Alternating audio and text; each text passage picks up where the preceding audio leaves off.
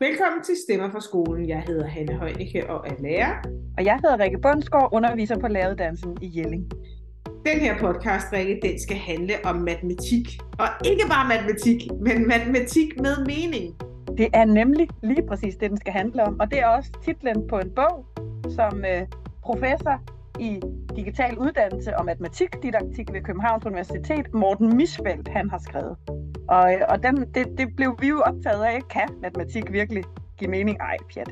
Men øh, det, det blev vi to optaget af, og, og vi blev enige om, at, øh, at ham måtte vi hellere tale med. Så det har jeg gjort. Øh, og derudover, så har jeg også talt med Rikke og Bo Tejlgaard Christensen. De er øh, mand og kone, men derudover så er de også øh, begge to konsulenter på CFU i Odense, og de er uddannede lærere, og de har begge to arbejdet som matematiklærer på alle klassetrin. Rikke, hun sidder også i opgavekommissionen øh, for matematik, og i, hele taget, i det hele taget, så ved de helt vildt meget om, hvordan man helt konkret laver rigtig spændende matematik med mening, og det var også en virkelig øh, fed oplevelse at tale med det. Mit syn på matematik har faktisk ændret sig, efter jeg har lavet den her podcast. Men den går jo ud til alle matematiklærerne ude i skolen. Mm. Og som altid, så er den her podcast, den er lavet i samarbejde med Lærernes A-kasse. Morten, tak fordi du vil være med øh, i Stemmer for skolen. Tak fordi jeg må. Vi skal jo tale om din bog, som øh, hedder Matematik med mening. Øhm, og selvom jeg ikke er matematikunderviser, så synes jeg, øh, det er en rigtig spændende bog. Men også en bog, som måske sådan lige ved første øjekast kan provokere lidt. Fordi på bagsiden, der står der, lærere må vide, hvordan de underviser i matematik med mening. Og da jeg læste det, så tænkte jeg, når man ved lærer ikke det allerede, øh, hvad er det egentlig for en matematikundervisning, der skal forbedres, hvis der er en, der skal det? Hvordan tænker du, at matematikundervisningen øh, ser ud i skole lige nu. Skal lære ud og skynde sig at købe den her bog, fordi der foregår alt for meget meningsløs matematikundervisning, eller hvad? Ja, altså det er mange ting på en gang. Nu skal jeg se, altså øh, for, for det første, øh, øh, så, så jo, jeg tror rigtig mange lærere har en rigtig god fornemmelse af, hvordan de skal undervise i, i matematik, så det giver mening for, øh, for, for deres elever det er ikke altid, det lykkes jo, fordi det er faktisk svært at undervise i, i øh, matematik, øh, og især hvis man ønsker at, og, og, øh, at knytte tæt til elevernes øh, livsverden, og, og ligesom øh, prøve at gøre det meningsfuldt for dem. Så, så svaret er sådan set jo, og jeg er lidt, lidt, i virkeligheden lidt ærgerlig over, hvis, øh, hvis titlen Matematik med mening bliver, bliver tolket som sådan en polemisk kritik af, at øh, det hele er meningsløst, det der foregår i matematikundervisningen i skolen. Det mener jeg slet ikke. Jeg tænker egentlig mere, at matematik med mening er sådan en, øh, en, en glad ambition, en positiv ambition omkring, hvor, hvor vi, vi øh, fælles gerne vil have matematikundervisningen hen. Øhm, så, så det er sådan den, den ene del af svaret.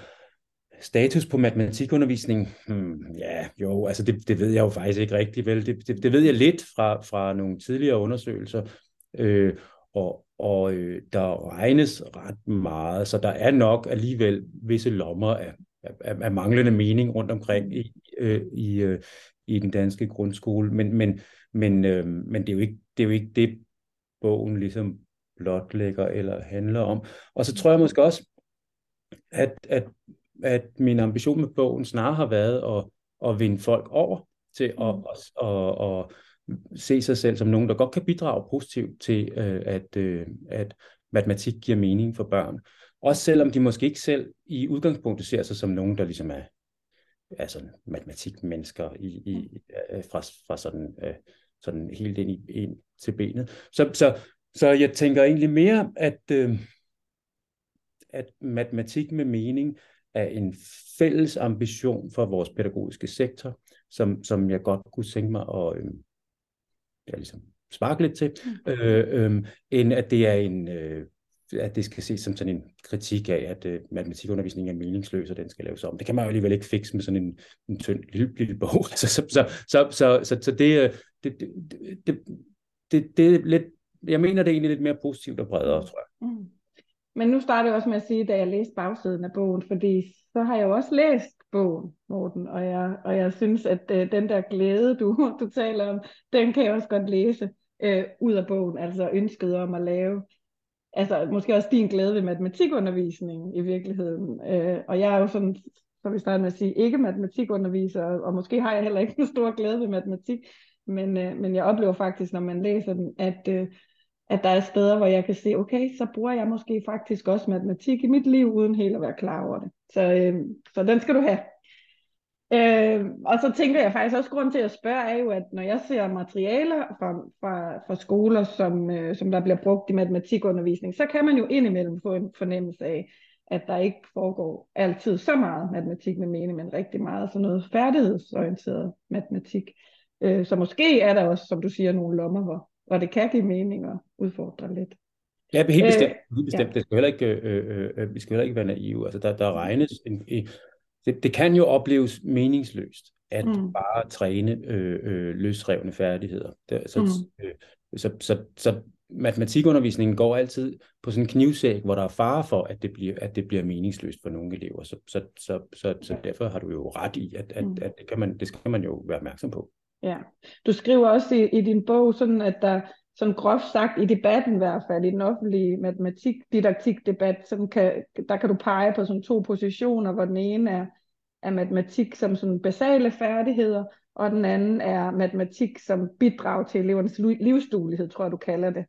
Øh, men så skriver du også, at, øh, at, du, at du synes ikke, der behøver at være et modsætningsforhold mellem de her to positioner, og at du i hvert fald placerer dig et eller andet sted midt imellem. Vil du ikke prøve lige at uddybe det? Fordi det tror jeg, der måske netop kan være en af udfordrende, eller udfordringerne i det hele taget, når vi taler om, om meningsfuldhed i skolen. Det der med, hvad med færdighederne? Forsvinder de så bare? Skal vi ikke træne noget mere? Kan du prøve at sige lidt om, hvordan matematik og som meningsfuld matematik og matematik som basale færdigheder kan, kan leve sammen? Jo, jo, det vil jeg gerne. Øhm, altså, det er rigtigt nok, jeg laver sådan et klassisk retorisk trick med at sige, at jeg er i midten af to yderpositioner der. Øh, men, men det jeg egentlig, hvis jeg skal prøve at give det en form for mening, så, så, øh, så er det øh, helt klart, at det er, at, øh, det er meget svært at opleve matematik som meningsfyldt, hvis man ikke kan de ting, der skal til for at, altså der, der er nogle basale færdigheder, man skal have for at kunne det sprog, for at kunne styre sin kognition med, med, med regning og repræsentationer og sådan noget, så har du brug for nogle færdigheder. Så du kan ikke undvære færdighederne. Men, men, men færdighederne i sig selv er sådan, kan også godt blive til sådan en tom eksercits, ikke? Så, og, og, og en kamp om, kan du nu det, kan du nu det, kan du nu det, som, som ikke opleves som, som, øh, som voldsomt øh, meningsfuldt. Altså det, det slogan, jeg fandt på i bogen her, det var, at vi skulle fokusere på at være matematiske. Og at mm. være matematisk, det er noget med at kunne, kunne, øh, kunne øh, skabe en bro imellem det, man selv vil, det man selv er i gang med at undersøge, det udsnit af verden, man kigger på, eller det, man gerne vil gøre, og så øh, matematiske repræsentationer, tal, beregning, skitser og sådan nogle ting, øh, som, som kan være med til at, og, øh, og, og sikre, at, at det, man tænker så er, er rigtigt. Ikke? Så mm. hvis man skal have det samspil til at virke, så har man brug for nogle basale færdigheder. Men man har altså også brug for at øve sig i at knytte øh, sit blik på verden sammen med øh, matematik, tal, mm. Mm. regning. Øh, øh, øh, så, og, og så når jeg tegner det der op, så er det også bare for at sige, at, at, at kunne vi ikke snakke om, hvad vi vil med matematikundervisning, uden at, at, at, at pege fingre og være sur hele tiden. Altså, øh, mm. så, så det, er også, det binder også lidt tilbage til det første der med, med hvad mener jeg egentlig med, med meningsfuld matematik. Det, det, mm. det må godt være lidt uh, gladet. Øh. Mm. Mm.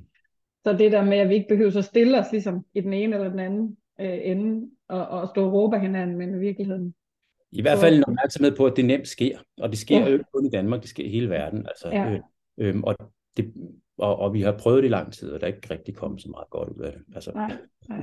Så det du siger, det er, at, at det jo også er lidt at lave grin med, med meningsfuld matematik, hvis man tror, det eksisterer uden færdigheder. Altså i, i virkeligheden. Altså hvis man, hvis ja. man stiller sig i den anden ende og siger, at I vil bare ud og, og lege lidt og, og have det sjovt med matematik, men børnene lærer ikke noget af det. Så er det også at gøre lidt grin med det, som du repræsenterer, det syn på matematik, du repræsenterer. I hvert fald så er det en altså, øh, øh, så fungerer det ikke helt, hvis mm. man, man slet ikke øh, hvis man slet ikke, slet ikke fastholder de metoder, de, altså hvis man ikke vil lære at regne, altså mm. øh, så bare, bare lidt, men, men, øh, men der er jo bevægelse i de ting, altså det, det er ikke det samme, altså og skolen er lidt bagud. Ikke? Altså, der, der, mm. det, det er jo ikke super vigtigt at lære at, at, at dividere meget store tal med hinanden rigtig hurtigt, rigtig sikkert, øh, rigtig meget. Altså, mm. det, det, det kan, har vi øh, hjælp til, ikke? Mm. Øh, men, men du kan ikke klare dig uden, øh, uden nogen basale færdigheder, i hvert fald. Mm. Du, du i din øh, bog, der fremhæver du mange forskellige måder, man kan arbejde meningsfuldt med matematik, og hvor man kan inddrage verden, men særligt to øh, fremhæver du to, mm, jeg ved ikke, om man kan kalde det metoder, men to didaktikker i hvert fald. Den undersøgende øh, matematikundervisning, og så scenariedidaktik som en måde at arbejde med, med matematik på dem kunne jeg godt tænke mig lige de to at dykke lidt ned i, øh, fordi de jo også eksisterer i andre fag, altså både scenariedidaktik og det der med at undersøge også meget op i tiden. Men hvis vi nu zoomer ind på matematik, hvad, hvad er undersøgende matematikundervisning så for noget? Undersøgende matematikundervisning er øh, sådan en, en, øh, i en induktiv tilgang til, til at arbejde med matematik, hvor man prøver at, at, at, at arbejde i nogle problemsituationer eller nogle, nogle, nogle virkelighedsnære situationer, øh, hvor, man, hvor man undersøger nogle ting, og så diskuterer dem øh, med sine klassekammerater og sine lærer, og prøver at ligesom øh, finde ud af, hvad er, det der, hvad er det for nogle forhold, der er på spil her. Det er måske øh, nemmest at kigge på igennem eksempler, ikke? men hvis man mm. skal, hvis man skal øh, undersøge, øh, hvordan, hvordan tal, hvordan, hvad, hvad er det der med negative tal for noget? Så, så kan man, så kan man øh, prøve at, at se, hvad sker der, når man fjerner nogle, nogle, øhm, nogle ting, og man fjerner mere end øh, 0, og så kan man lege med tallinjen frem og tilbage. Og det kan egentlig godt foregå i et ret abstrakt øh, øh, rum, men man, man undersøger tingene øh, sammen, i stedet for bare at få dem, få dem forklaret. Altså, mm. Mm. Jeg mangler et, et virkelig godt eksempel lige nu, kan jeg godt høre. I men, din, men, du men, bruger altså, sådan det der uh, bibliotekseksempel. Ja, ja, men det er sådan lidt, okay, det er sådan en meget klassisk undersøgelse, mm. ja, at man, man siger, hvor mange bøger er der her, mm. Øh, og, og, og går i gang med at, at undersøge det, og det kan man jo ikke tælle sig frem til, hvis man har et helt bibliotek, så så må man mm. gøre noget andet. Mm. Øhm, og, og, og så øh, skal man anlægge en eller anden strategi, hvor man får brudt det ned på en måde, hvor vi kan regne os frem til en, en, en, øh, en, en, en, et bud på, hvor mange bøger der kan være på sådan en bibliotek. Og, der, og den, det, er jo sådan en, det er jo sådan en undersøgelse, man laver, hvor man bruger matematiske metoder. Mm. Øhm, og det er en, altså det er en stor trend, den kommer vel oprindeligt fra naturfag, at vi skal i stedet for bare, altså det er helt så enkelt som, i stedet for at, at have fyldt hovedet med naturfaglig viden efter en god gammeldags tankpædagogik, så skal vi ud og, og undersøge verden omkring os og prøve at, at sætte det i orden og give det nogle, mm. øh, nogle begreber, som vi kan forstå verden med. Og det er lidt det samme, der foregår i matematik, hvor, der, hvor mm. fokus så bare er mere på på de, øh, de matematiske forhold, de abstrakte, øh, geometriske eller talmæssige ting. Sådan her, her i, i bogbøger på biblioteket eksemplet, mm. så, er, så er problem, problematikken jo, at man har et, en ting, der er for stor til at tælle, men som har en eller anden form for systematik i sig, som, som vi kan bruge til at komme med et godt bud på, hvor mange der er. Hvis vi, hvis vi kan ligesom få sat en model op, om, en matematisk model op for, hvad, hvad, hvad, hvad vil det sige, og, altså hvor mange bøger kan der være her? Ja, der mm. er noget, altså man kan forestille sig noget med et antal af reoler, et antal hylder og så videre, så kan man, så kan man ligesom sjusse sig frem mm. til, hvor, hvor mange bøger der er. Mm. Og så undersøgelser kan man lave på alle trin? Ja, ja, ja, ja. Mm. Altså der, der findes ret, øh, ret altså meget udviklede didaktikker for, for, for det her på, på, på gymnasieniveau, øh, og i udskolingen er det jo så noget, som, øh, ja, der, der er for eksempel sådan noget som teorien om didaktiske situationer, som sådan en helt opskrift til, hvordan man, hvordan man tager et stykke matematikviden og laver det om til en undersøgelse, som eleverne kan lave, og hvordan, hvordan kan de øh, diskutere den internt mm. øh, og, og, og snakke med deres lærer om, hvad de har fundet ud af, og, og til sidst få det knyttet an til det, der står i matematikbogen. Så det er, det er en helt, øh, der findes en række didaktikker, der, der, der, der tager sådan et undersøgende greb. Ideen er, at eleven selv skal være aktiv undersøgende i, omkring de matematiske forhold, øh, samtidig med eller før, øh, at, øh, at man ligesom får begreberne forklaret øh, og, og vist i bogen. Mm. Men det lyder også lidt svært. Altså, altså ikke både for eleverne måske, måske ikke så meget for eleverne, men for læreren. Altså, du beskriver også i din bog, sådan, hvordan der måske følger mere uro og mindre struktur og, og sådan noget med den type af undervisning. Altså, ja. hvad, hvad tænker du om det, og hvad, altså i, i det hele taget, hvad er det for, altså hvorfor er det, at det ikke bare er den slags matematikundervisning, der er hver gang man åbner døren ind, når, når nu forskning viser, at det er rigtig god måde at arbejde på? Ja, øhm, jamen, men, men det er faktisk et rigtig godt spørgsmål, fordi at øhm, der er næsten altid gode resultater med den her tilgang, med sådan en undersøgende tilgang, når man sådan øh, øh, gør det konsekvent og snakker sammen om det, og sådan er et projekt. Ikke? Mm. Øhm, men men det, det har tendens til at dø ud i store implementering, øh, i hvert fald. Det kommer lidt an på, i hvilket skolesystem. Nogle, gange, nogle steder har man mere, mere øh, er det bedre implementeret end, end andre. Ikke? Øh, øh men i Danmark har det, er det ikke altid, det, det lever videre. Altså antallet af frihedsgrader bliver jo nemt lidt for stort, når man mm. har undersøgende undervisning.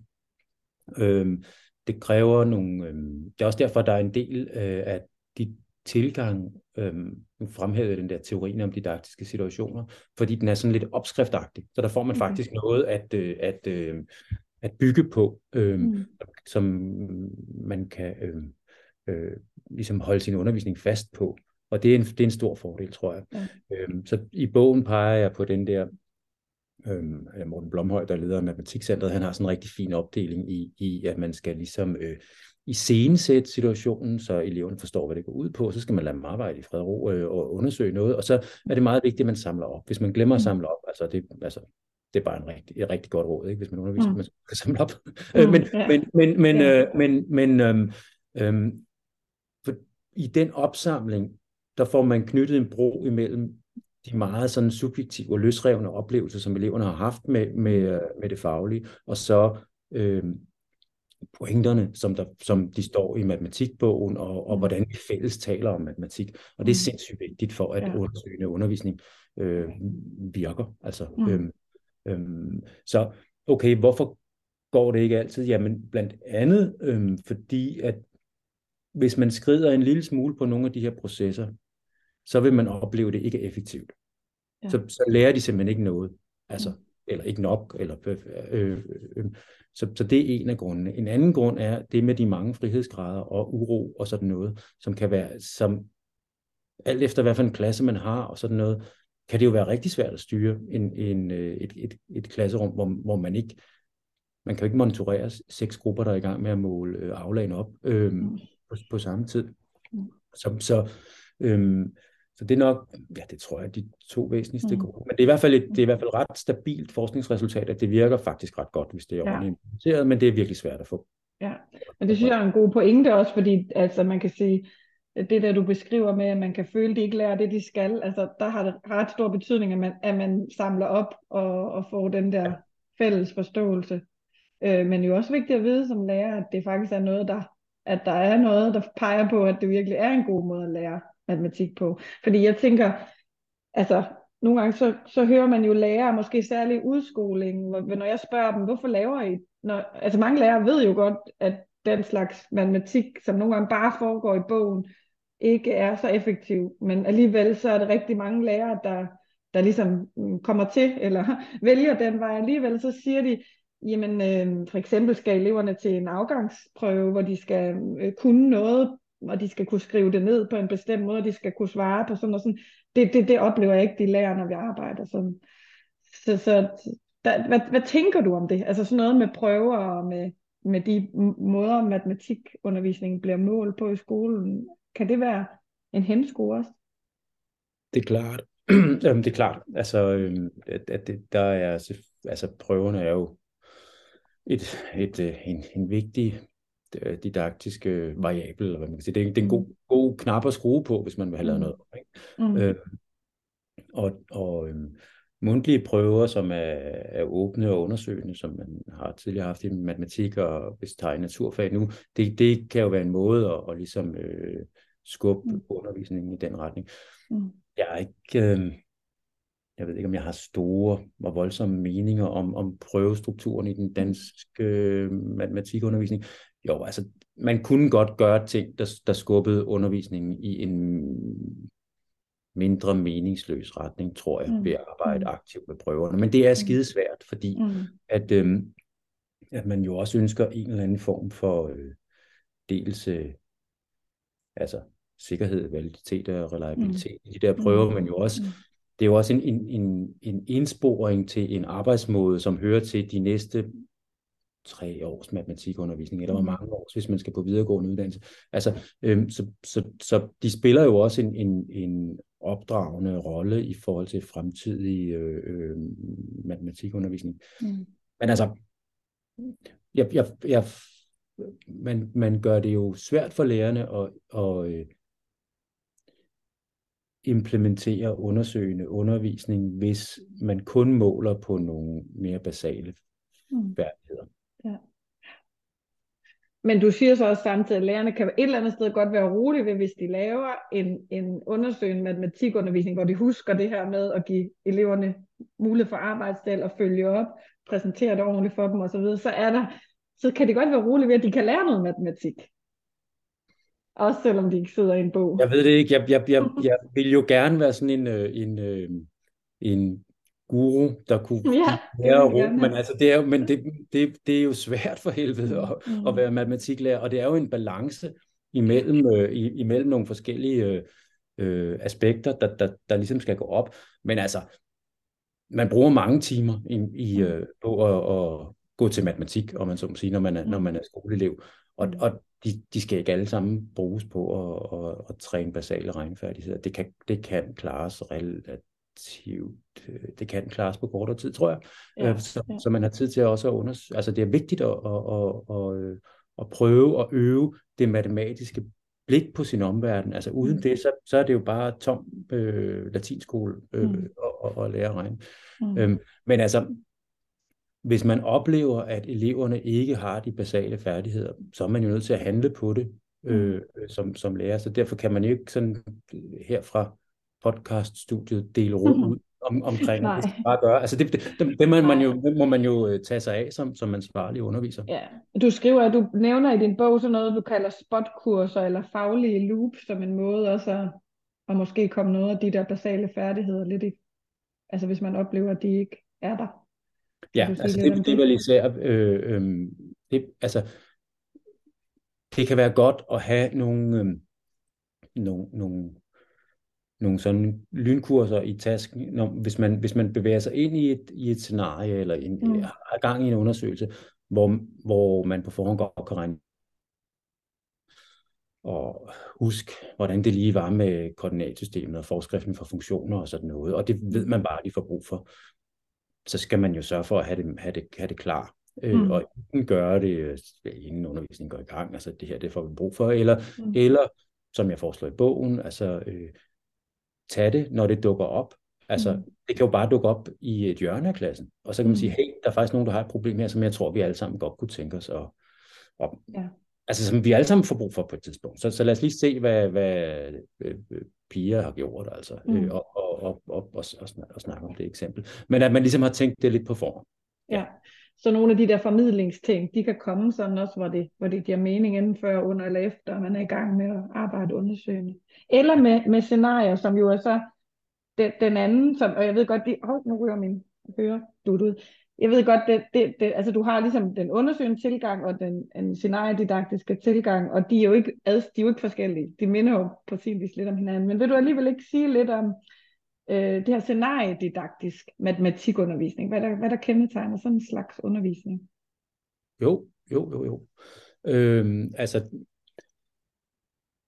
undersøgende matematikundervisning vil normalt være scenariedidaktisk. Altså det, det er øh, på den måde lidt to sider af samme sag, eller scenariedidaktik kan måske ses som sådan en overkategori. Mm. Eller sådan, ikke? Altså, øh, men, men i det scenariedidaktiske, der, der, der har vi mere fokus på elevernes forestilling og indlevelse, Mm. end på deres undersøgelse af en konkret øh, verden eller en konkret problematik.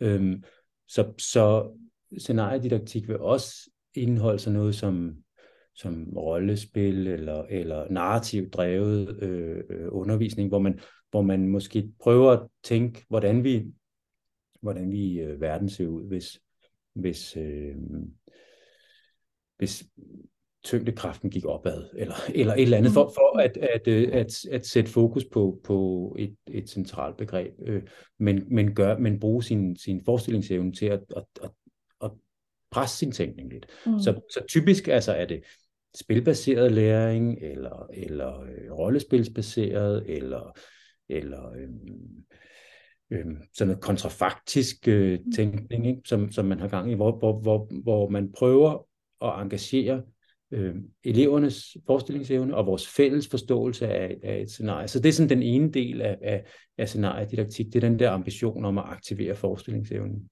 mm. øh, både fælles og individuelt.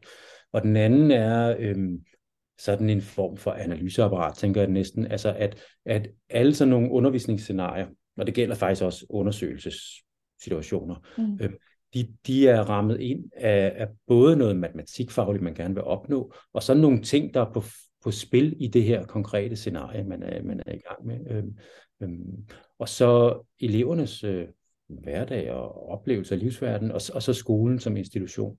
De fire perspektiver, øh, siger man i scenariet, det, det siger vi, fordi jeg var med til at skrive øh, den bog, hvor det ligesom kommer på banen. Mm. Øhm, de, de fire perspektiver er gode at kigge på scenariet med, hvis vi skal mm. forstå, mm. hvordan øh, eleven for, forstår det, vedkommende er i gang med. Ikke? Mm. Og hvis man taler sådan forbi hinanden øh, fra forskellige perspektiver der, så kan der, så kan der godt opstå sådan nogle lidt busløjelige situationer. Jeg beskriver også noget i bogen, hvor, hvor, hvor lærere og elever taler, taler en, en del forbi hinanden, fordi læreren kommer fra et perspektiv, og eleverne ligesom øh, bevæger sig i et lidt andet perspektiv. Mm. Så man kan bruge sådan analytisk ja. situationer. Ja. Så hvis læreren oplever at være et, et, et andet perspektiv end eleverne, hvad, hvad, hvad gør man så?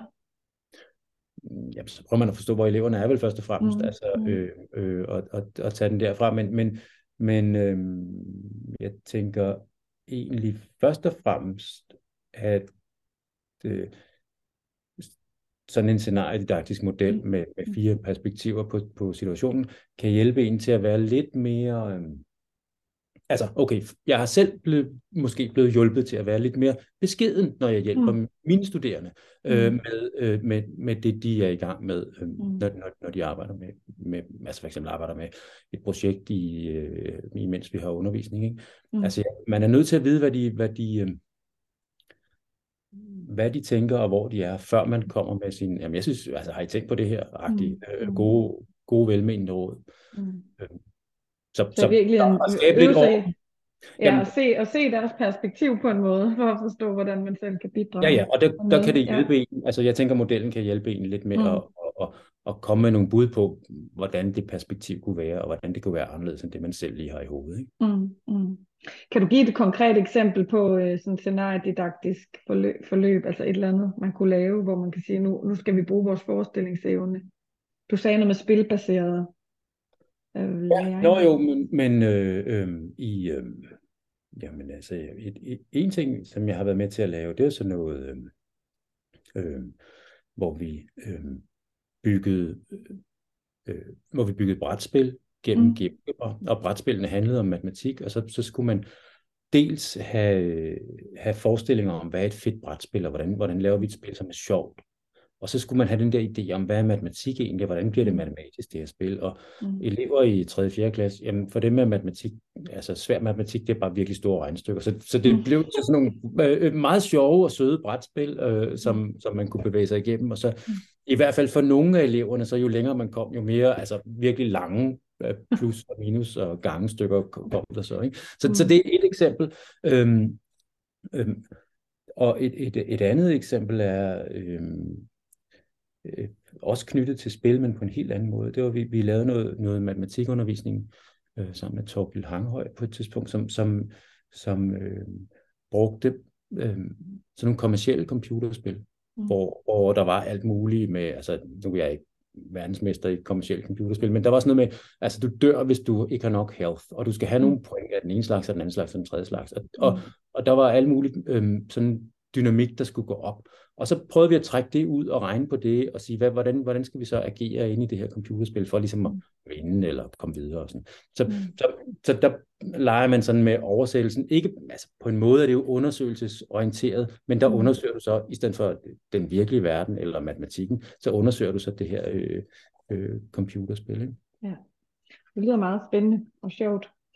Øh, Morten, i, i bogen, der har du sådan også fokus på noget, der jo er meget op i tiden, som er det her med de store kriser, der er i verden lige nu.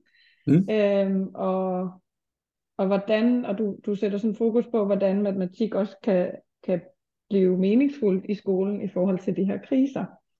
Øhm, og, og, og blandt andet selvfølgelig øh, klimakrisen. Hvad, hvad kan du sige lidt om, hvordan matematik på en meningsfuld måde kan, kan foregå, øh, når det handler om klimakrise og bæredygtighed og grøn omstilling i skolen? Ja, det er faktisk det er lidt svært, ikke? Mm. Øh, fordi, øh, ja, altså øh, jeg tænker øh, flere ting i den forbindelse. Altså for det, for det første, så er det ikke lige meget at lære matematik, øh, for at, øh, for at øh, kunne bidrage til diskussionen af, hvordan vi skal, altså nu sidder de og diskuterer nede i Ægypten nu, ikke, og, og, øh, og, og, og finder ud af et eller andet, øh, og sikkert ikke nok. Mm. Øhm, alt, meget af den diskussion bygger jo på, på modellering og fremskrivning.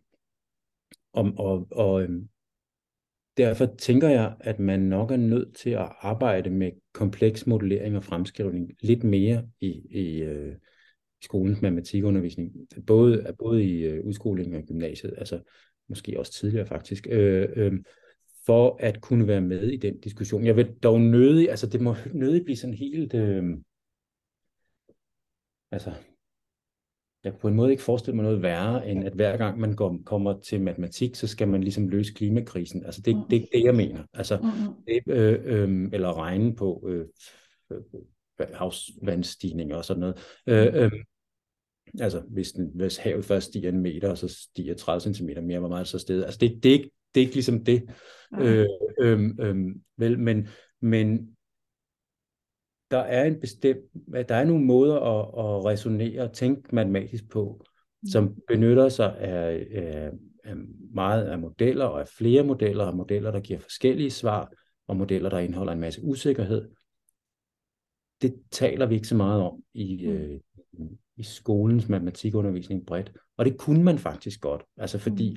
der er efterhånden så gode øh, øh, digitale værktøjer til at, til at bygge modeller, der indeholder tilfældigheder og sådan noget.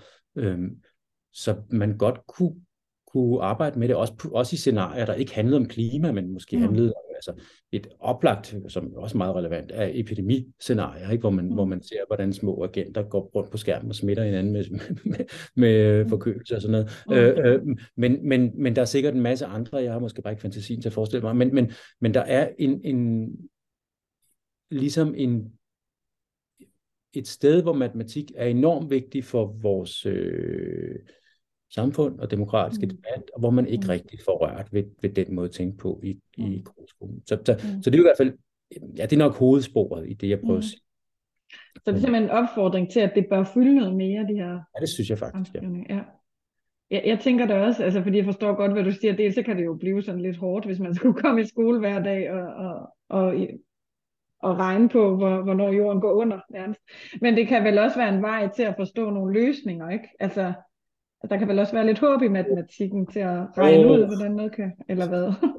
Ved du hvad, jeg tror, jeg tror, lige nu er matematikken jo ikke på håbets side i forhold til Nej. altså, må, må, må sige, der tror jeg, tror jeg sådan en, en vejrudsigt om, at det bliver koldt sidst på ugen er bedre. Altså, ja. øh, øhm, nej, jeg, jeg mener virkelig ikke, at det handler om, at de skal øve sig i at løse klima, klimakrisen. Nej i, i, når de kommer ind i skolen. Det, det, det kan man godt, og det er der mange, der gør, altså, men, mm. men det kan også hurtigt blive for meget. Ja, men det handler okay. om, at, at det her med at fokusere på øh, at få det rigtige resultat og, og, og, og regne simple regnestykker og, og lave små overskuelige matematikopgaver, ikke er nok til at blive klar til at gå ind i de debatter, der, ind, der, mm. der, der, der bygger på usikre øh, øh, fremskrivninger øh, af, af matematisk karakter. Det skal man, det skal man lære, synes jeg. Mm. Så, så man, man skal lære om den slags model. Så er det i virkeligheden en del af sådan en demokratisk dannelse, som matematik kan bidrage med. Ja, bestemt. bestemt. Ja, ja. Godt. Øh, Morten, vi er ved at nå til, til vejs ende, og senere i podcasten, der taler jeg med to øh, lærere, som også er konsulent på CFU, som vil give, jeg, jeg give kød til noget, nogle af alle de her øh, øh, ting, du har sagt, give endnu flere eksempler på, hvordan man kan lave sådan en type øh, undervisning ude i skolen, fordi det kan jo godt være, at man har brug for det, når man sidder derude og lytter. Alligevel, så synes jeg, du siger, at man også på en måde lidt skal tro på, at den slags undervisning kan, kan man faktisk godt lave med nogenlunde is i maven, hvis man husker at, at samle op og bruge den faglighed, man ellers har som lærer. Jo, det er måske også der, vi skal ture stille os som lærer og sige, vi har faktisk en faglig ballast, vi kan sætte i spil, når der er brug for den. Ja, og det skal man gøre sig klar til. Altså, nej, jeg, jeg, jeg, faktisk, jeg har faktisk lige en ting, jeg gerne vil sige til det der, ja, fordi ja. Øhm, øhm, i, jeg tror, altså man skal selvfølgelig tro på situationen, når man sætter den i gang, og give, give eleverne ro til at, øh, at øh, arbejde med de ting, man, man, øh, man, man sætter i gang, når man sætter en undersøgelse i gang. Så, så det, er ikke, det er ikke det, jeg siger, man ikke skal. Altså, du skal ikke være rundt og, og, og ligesom prøve at kigge ind i hjernen på alle eleverne, imens de er ved at, at undersøge noget, for at se, om de, om de faktisk lærer noget. Mm. Der må man være rolig og prøve at hjælpe dem så godt man kan. Ikke? Øh, men men øh, på den lidt, på det lidt længere træk er man jo nødt til at være opmærksom hele tiden. Altså det, og det ved vi jo godt, det er jo, altså, mm. sådan, sådan er det jo at være lærer. Altså, så må man jo være opmærksom på, hvor, hvor, øh, hvor eleverne er. Mm. Øh, øh, og, og der kan man ikke bare altså, skrue hovedet af og sige, nu har jeg kørt undersøgende hele året, så nu går det sikkert skide godt. Altså, hvis, øh, der, må, der må man jo, man jo øh, øh, følge med i, hvor eleverne er. Mm. Men ikke fise rundt og, og, og være nervøs for, om de lærer noget i de konkrete situationer. Nej. Godt, men det synes jeg var nogle øh, gode afsluttende råd til, til de der lærere, der sidder derude og måske allerede er i gang med undersøgende undervisning. Det tror jeg, de er, og langt hen, må, må jeg ikke også lige sige, altså det er jo, jo. langt hen vejen, at nu beder du mig om at give sådan nogle råd her, ikke? men mm. og, og gør det, fordi jeg er så øh, skidflæk, så altid gør Du gør, hvad man siger. Ja. Men, men altså, men, men, men, men, men, men langt hen ad vejen, at, altså, så, så er det jo noget, som, som øh, man er meget tættere på, når, når, man, øh, når man er i skolen hver dag, og jeg sidder mm. bare på et eller andet kontor. Ikke? Så, mm. så, så, mm. så, så, så altså meget af det her sker jo allerede, og man kan jo få hjælp også af sine kolleger. Mm. Godt. Så du gjorde, som jeg sagde, og gav nogle gode råd, men du synes egentlig, at dem, der sidder derude, måske bedre kan give hinanden de der råd. Dem, der har det mellem hænderne lige nu. Ja. Det tænker jeg i hvert fald er fornuftigt. Ja. ja, ved du hvad, det giver vi videre så til dem, der lytter at, øh, at man jo kan starte med det. Tak fordi du vil øh, tale med os, Morten. Ja, velbekomme da. Tak fordi øh, jeg fik lov.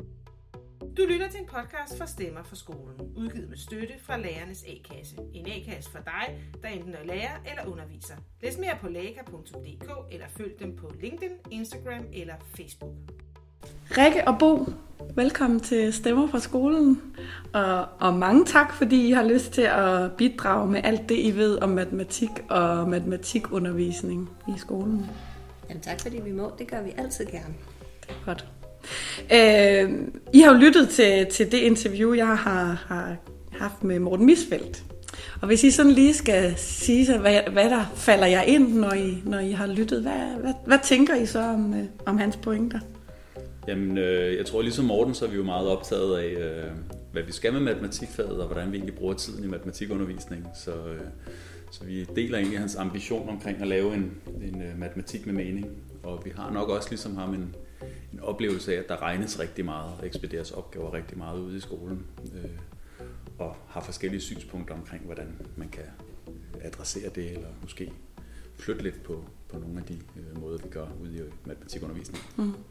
Ja, det er i høj grad øh, en god idé at kigge på, om det, man bruger tiden på, er det hensigtsmæssige. Mm. Øh, og, og det kan man jo også kalde det meningsfulde, det der føles værdifuldt for, for dem, der deltager i det. Mm. Fedt. Det er jo det, vi så skal snakke om i dag. Hvordan kan det, altså I kan give bud på, hvordan det sådan helt konkret øh, kan være sådan en undervisning, der kommer til at fylde ud i skolen. Øh, men hvis vi lige starter med det der med matematik med mening, kan, kan I give sådan en definition af, eller, eller måske et konkret bud på, hvordan sådan en undervisning kunne se ud? Altså meget af det handler jo også om meningsfuldt for hvem, fordi mm. vi har jo både det her samfundsperspektiv med, at vi skal have nogle, nogle, øh, nogle mennesker ud i det her samfund, der kan indgå på en eller anden meningsfuld måde. Og der skal matematik jo spille en eller anden rolle. Men man kan også gå ind og kigge på det i et, i et elevperspektiv, øh, og øh, se, hvad er det egentlig den enkelte elev øh, skal bruge matematikken til. Hvad skal det være for dem? Er det helt over i noget åndelig håndbagage, en form for dannelse, som egentlig bare skal, skal indgå som en del af ens øh, den man er, mm. øh, eller øh, skal man over i noget, der direkte peger ud i videre uddannelse og sådan nogle ting. Øh, og så tror jeg også, der er en anden ting, som øh, vi har snakket om, der er rigtig vigtigt. Det er sådan noget med, at eleven skal også på en eller anden måde føle, at de mestrer det her mm. fag her. Øh, og jeg tror, at noget af meningsløsheden tit også øh, bunder i, at mange elever synes, det er et fag, der kan være svært at mestre. Ja, okay. Og øh, dermed kan de undervejs måske øh, opfatte, opleve det som meningsløst. Mm. Øhm, så, så, så, så for os er den meningsfulde matematik nok en, der, der både adresserer det, som eleven får behov for fremadrettet, men også øh, som på en eller anden måde er, er vores fælles øh, kontrakt fra samfundet med, hvad vi egentlig gerne vil med matematikfaget. Mm. Hvad vi skal, hvad man skal kunne med det. Mm. Altså dybest set kan man sige, at matematik det er en måde at forstå verden på. Mm. Øhm, og hvis vi kun forstår verden som, øh, som opstillede regnestykker, vi skal finde lige præcis det rigtige facit på, så bliver det en meget hård verden, ja. vi, skal, vi skal færdes i. Og det er jo ikke sådan, ja. verden er, fordi det er jo sjældent sort-hvidt, når man skal træffe beslutninger, hvor der ligger noget skjult matematik øh, til grund for de beslutninger, man skal træffe. Så det, det handler om at lære at forstå verden og kunne agere i den verden mm. på en meningsfuld måde og mm. hensigtsmæssig måde. Man kan sige, altså hvis man skal gøre det endnu mere konkret, så er det jo altså meget af, af den undervisning, der foregår, handler om automatisering og om at lære at, at kunne løse opgaver effektivt, ekspedere opgaver, tror jeg Morten Misfald kalder det i mm. nogle artikler, han har skrevet. Øh, og der vil vi måske gerne gå den anden vej og se, hvordan kan vi få eleverne til at tænke mere og dybere over tingene. Mm. Altså ikke lære at slå hjernen fra og bare udføre, men også at dykke ned i og udfolde, hvad er det egentlig, øh, der ligger til grund for alle de her matematiske koncepter og sammenhæng. Mm. Så det er meningsfuldt for os. Og du siger så også, Bo, at det kan godt være forskelligt for den enkelte elev, hvornår noget opleves som meningsfuldt, fordi matematik også kan være svært. Kan du lige prøve at udfolde det? Altså, hvordan kan man så sørge for, altså, kan man, kan man have det med i sine tanker, når man planlægger sådan en meningsfuld undervisning? Altså, jeg tror i hvert fald, at man skal øh, være opmærksom på at gribe eleverne der, hvor de er. Øh, og øh, i matematikken, øh, Rikke og jeg har tidligere snakket om øh, i nogle af vores samtaler om matematik, at den har sådan en formaterende kraft. Mm. At det øjeblik, du har lært noget matematik, kan det være svært at forestille sig, hvordan var det egentlig, da man ikke kunne det, fordi mm. den sammenhæng lige pludselig er indlysende for en. Mm. Og det gør måske, at man som matematiklærer øh, nogle gange kommer til at springe til slutprodukterne lidt mm. for hurtigt, og glemmer at bygge op til, øh, til en egentlig forståelse, altså skabe et fundament af forståelse, som ender med det slutprodukt. Mm. Hvis man for eksempel siger, kigger på sådan noget som øh, addition af øh, med 10 overgang ned i indskolingen, øh, når man begynder at arbejde med det, altså, så kan det jo være fristende, fordi man ved, at der er en, en standardalgoritme, der mm. kan ekspedere de her opgaver ret hurtigt. Men det er jo ikke det, der er meningen med at lave de her. Det er jo ikke at kunne ekspedere opgaver. Det er jo i virkeligheden at lære at forstå talsystemet, og hvordan tal opfører sig, når vi begynder at øh, lægge dem sammen og trække dem fra hinanden. Og det kan det her jo bremse, fordi at du lige pludselig lærer opskriften, i stedet for at du lærer... Øh, alle de øh, mekanismer, der er i talsystemet. Øh, og det, øh, det, det er nok der, hvor eleverne måske også vil opfatte det meningsløst. Hvis det hele bare bliver opskrifter, så tænker vi, at der vil være mindre mening for eleven, end hvis man har siddet og kigget på, hvordan øh, man kan manipulere med regnestykket ved at flytte tal fra den ene side af plustegn til den anden. Og sådan. Mm. Øh, så ja. det er jo heller ikke, fordi vi siger, at de ikke skal lære at regne, fordi det, det, er, det er ret godt at kunne ude i verden. Men i stedet for at træne bestemte ting, så kan man arbejde med at undersøge øh, egenskaber ved tal. Mm. Hvad sker der, hvis vi lægger 10 til alle de her mange tal? Så kan man jo få øje på, hov, så der er en bestemt position i tallet, der vokser med 1. Hvad hvis vi lægger 100 til? Hmm, hvad kan det, altså, øhm, det er jo altså det er jo en anden tilgang til det at regne, end at, at skulle mestre bestemte metoder, men det handler om at forstå tallene, hvordan de opfører sig, når vi arbejder med bestemte regningsarter. Øhm, og det kan man trække på øh, på, på sigt, og, mm. og det giver sådan en dybere forståelse, for det er jo i virkeligheden den, vi også, tror jeg, alle sammen derude i det ærne om gerne vil fremme. Mm. Så det meningsfulde ligger i virkeligheden også i, at den, som skal lære matematik, forstår, hvad han eller hun lærer. Fordi jeg kan genkende noget af det der, jeg siger. Jeg, jeg, jeg har jo faktisk været lidt bange for at skulle lave de her interviews om matematik, fordi jeg bestemt ikke føler mig hverken øh, dygtig eller, eller noget som helst til matematik. Og der, der genkender jeg faktisk noget af det, du siger, Bo. Det der med, at man kunne måske være god til at indlære nogle metoder, men man forstod faktisk ikke rigtigt, hvad man skulle med dem, eller hvor, hvordan de var opstået. Så derfor så kan jeg faktisk ikke bruge dem mere, nærmest. Nej, så, det skal holdes ved lige, så hvis, Ja. hvis det bliver sådan nogen, så skal det jo jævnligt holdes ved lige. Ja. Og der er mange formler og regler, man skal holde ved lige i matematik, Ja. hvis man på den måde skulle kunne, øh, skulle kunne bruge dem Ja. til et eller andet. uden at have forstået dem. Ja. ja. Ja, så bliver det jo til den der øh, cost-benefit-analyse. Hvornår skal jeg bruge det her ude i det virkelige liv til noget som helst? Ja. Det får du aldrig brug for, men det er meget godt at kunne vurdere, om du bliver snydt. Er det faktisk et godt tilbud, den der bilsælger står og prakker dig på? Eller? Ja. Så det der med at kunne have overslag, og det, det kan man jo kun, hvis man har sådan en grundlæggende fornemmelse for, for tallenes indbyrdes størrelse, og når man er i gang med sådan en lodret opstilling, algoritme, så forsvinder fokus på, hvad tallene egentlig er værd, og så kigger man bare på de enkelte cifre og gør noget med dem. Men er man slet ikke øh, orienteret om, er det egentlig 10, er det 100, er det 1000, hvad er det egentlig, jeg har i gang i her? Mm. Øhm, så der ryger forståelsen nemt, fordi det bliver mere sådan opskriften, man følger.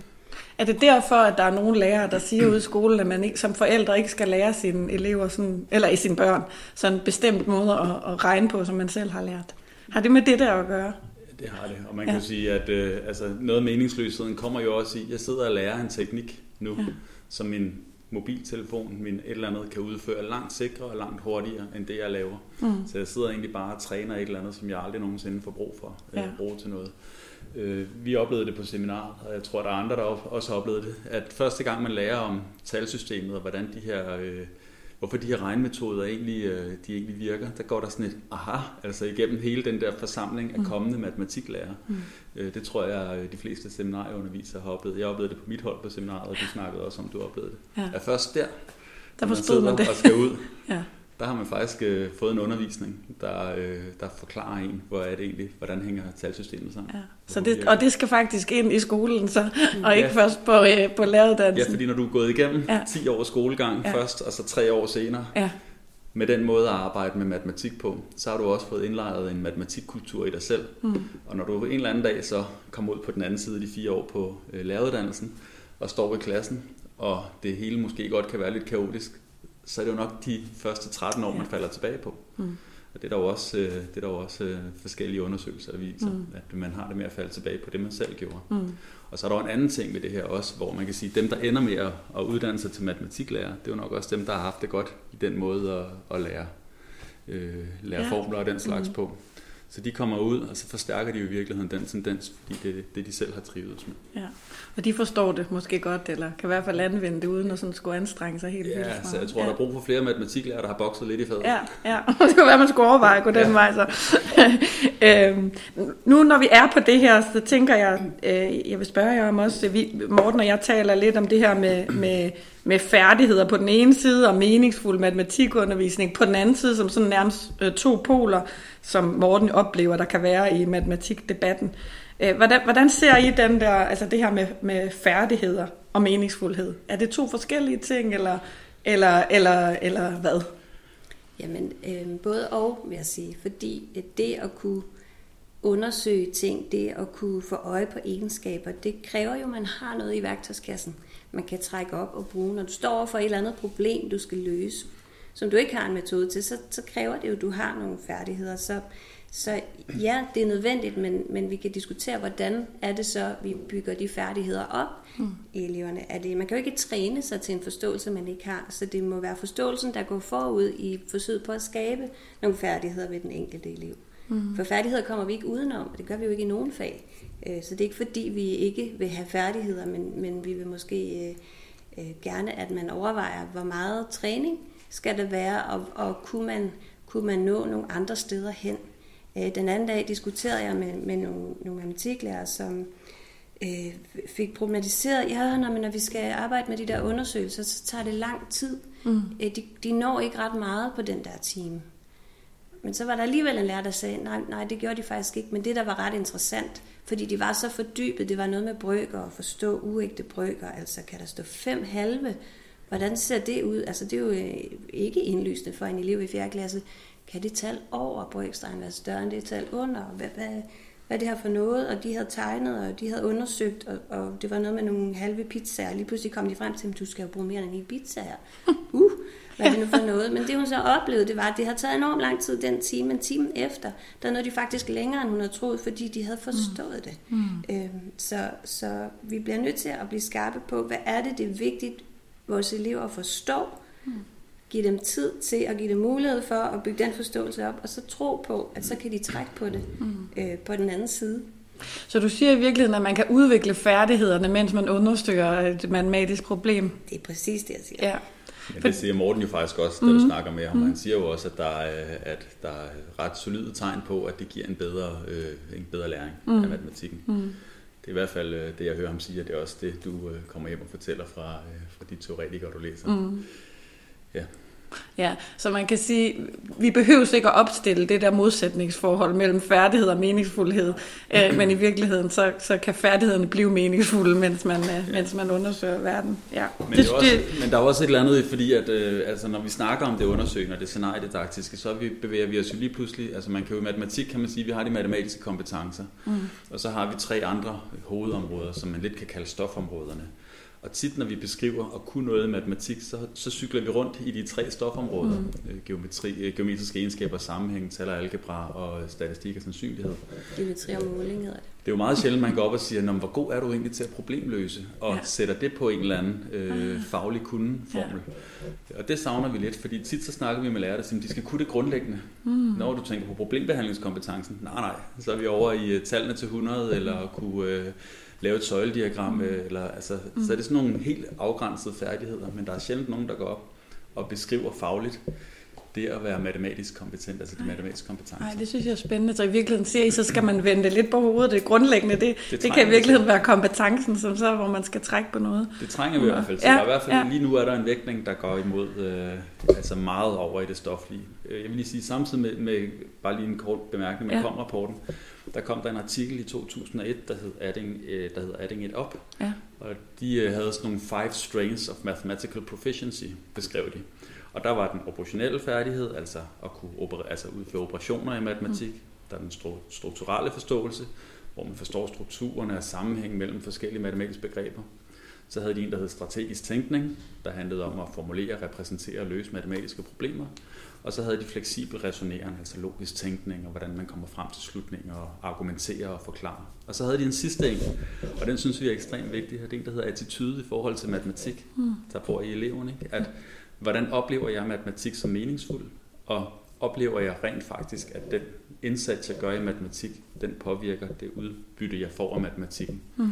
Og den attitude, den synes jeg lidt, vi mangler i øh, den, den danske beskrivelse af, Ja, og der, der er jo også sådan en tendens til, at nogle, øh, både elever og forældre, tænker, når hvis du skal arbejde hårdt for det her, så er det fordi, du ikke har evnerne til det. Mm. Sådan et, et, et meget statisk mindset. Ikke? Ja. Nej, det, det er det faktisk ikke. Øh, det er fordi, du ikke har lært det endnu, og du er i den proces. Altså, det er jo også en tænkning, vi, fordi vi har den kultur, vi har i matematik. Vi skal arbejde benhårdt som lærer på hele tiden og, og guide eleverne i, jamen når det er hårdt og når det er svært lige nu, så er det bare fordi, du ikke har lært det endnu, men det skal, nok, det skal du nok komme til, og det skal mm. jeg nok hjælpe dig med. Mm. Det betyder ikke, at du ikke har evnerne for det. Nej, det synes jeg virkelig er en god pointe, I har der. Fordi det tror jeg, det er måske sådan, jeg i tale sætter mig selv også. Ikke? Altså det der med, at man tror, enten kan man matematik, eller også kan man ikke matematik. Ja. Øh, det, det synes jeg faktisk er spændende. Så vi skal arbejde med attityder og tro og, og sådan noget i matematikundervisningen også. Ja, vi har siddet til en del skolehjemsamtaler, det, har vi lidt, det griner vi lidt af altid, ikke? hvor at, øh, så sidder man og snakker med med familien om barnet, ikke? og så kommer den altid, jamen pigerne i min familie, de er heller ikke særlig gode ja, til matematik. Super. Ja. Nej, jeg skal hjem og lave om på den selvfortælling også. men, men det ligger jo også lidt op til, ja. at så har jeg et stempel, og så kan vi jo stoppe ja, den her. Fordi præcis. så er der noget uden for os, der ja. definerer, at jeg ja. ikke behøver at gøre en indsats. Ja, fordi jeg kan det jo ikke. Nej. Mm. Men det er jo et fag, som er kendetegnet ved, at det kan være en hård læringsproces. Du sidder jeg selv og kæmper med at prøve at forstå lineær algebra, og det er jo benhårdt, altså mm. fordi der, det er jo sådan en, også hurtigt bliver en abstrakt verden. Øhm, og det, det skal man jo, der betyder den der indstilling noget, at, at man, man faktisk også som lærer arbejder. Vi, vi bliver nødt til som lærer at være lidt coaches også nu. Ja. Nu guider vi eleverne. Det kan godt blive, at det bliver hårdt, og det bliver lidt frustrerende mm. lige nu. Men det er helt okay. Det er sådan, øh, også en del af det at lære. Man skal holde ud lidt også. Ja. ja. Og så i talesæt, når man står på den anden side, kan I huske, hvor svært I synes, de der brygger var? Prøv at se nu. Nå ja, altså tro ja. på, at ja. det kan man godt lære. Ja. Ja. Når noget er svært, så er det bare, fordi vi ikke kan det endnu. Så det kan man også som lærer faktisk være opmærksom på at arbejde med, med den del af matematikken. ja. Men jeg synes faktisk også, at når vi snakker færdigheder kontra meningsfuldhed i matematikundervisningen, altså tænker jeg faktisk også, at færdigheder, det oser også lidt af, at der er et resultat. Mm. Altså vi skal, vi skal kunne komme frem til et eller andet bestemt facit. Mm. Og der kan man sige, altså den anden ende af balanceskalaen, helt ud den anden yderpol, det er jo de der helt åbne problemstillinger. Mm. Fordi det er jo dem, man møder i virkeligheden. Der er jo ikke altid bare lige et facit. Der er Nej. nogle ting, man skal forholde sig til på baggrund af nogle data og nogle beregninger, og så kommer man frem til en eller anden konklusion, mm. så man kan argumentere for med matematik. Mm. Det er jo det, vi ser i verden omkring os hele tiden. Ja. Og det, er jo måske... det er derfor, eksperterne kan være uenige også. Under ja, præcis. Ja, ja, bare ja. Øh, den her pandemi, der har mm. været, eller mm. øh, som nogen ikke engang vil kalde en pandemi, fordi de bruger nogle andre data ja. og bruger dem på en anden måde. Altså ja. hele den her, alle de diskussioner om miljø, altså vi har jo alle mulige ting, hvor man skal gå ud på baggrund af sit matematiske beredskab mm. og forholde sig til hele mm. det her, den her jungle af informationer, påstande og argumenter.